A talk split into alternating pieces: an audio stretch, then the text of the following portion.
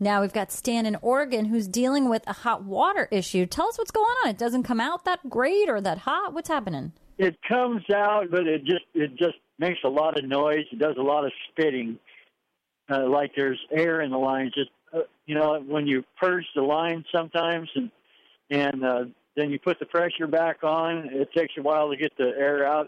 It makes the same kind of a sound, and it only does it on the hot water side.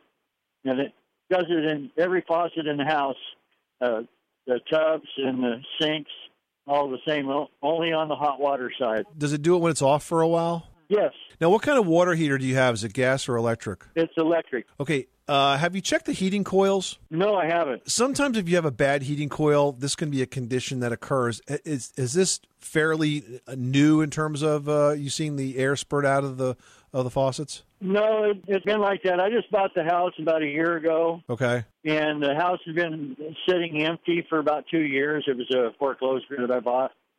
So I I have no idea. Here's what I would do.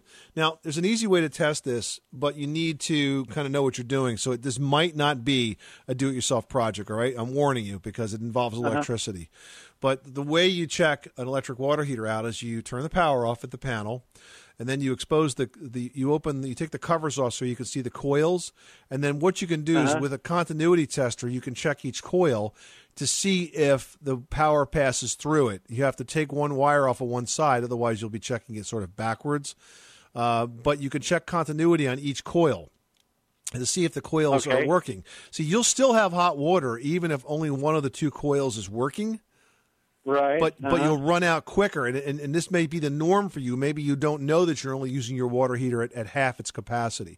But I would check the coils first because that could be what's causing uh, so much air to be in the system. It's just not heating the water enough. Thank you. I appreciate your your time and thank you for the information. Good luck with that project. Thanks so much for calling us at eight eight eight Money Pit.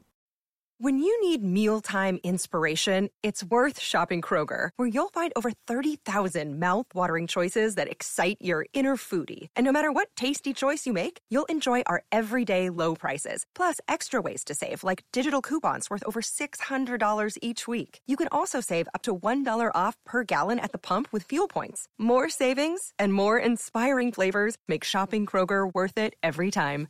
Kroger, fresh for everyone. Fuel restrictions apply.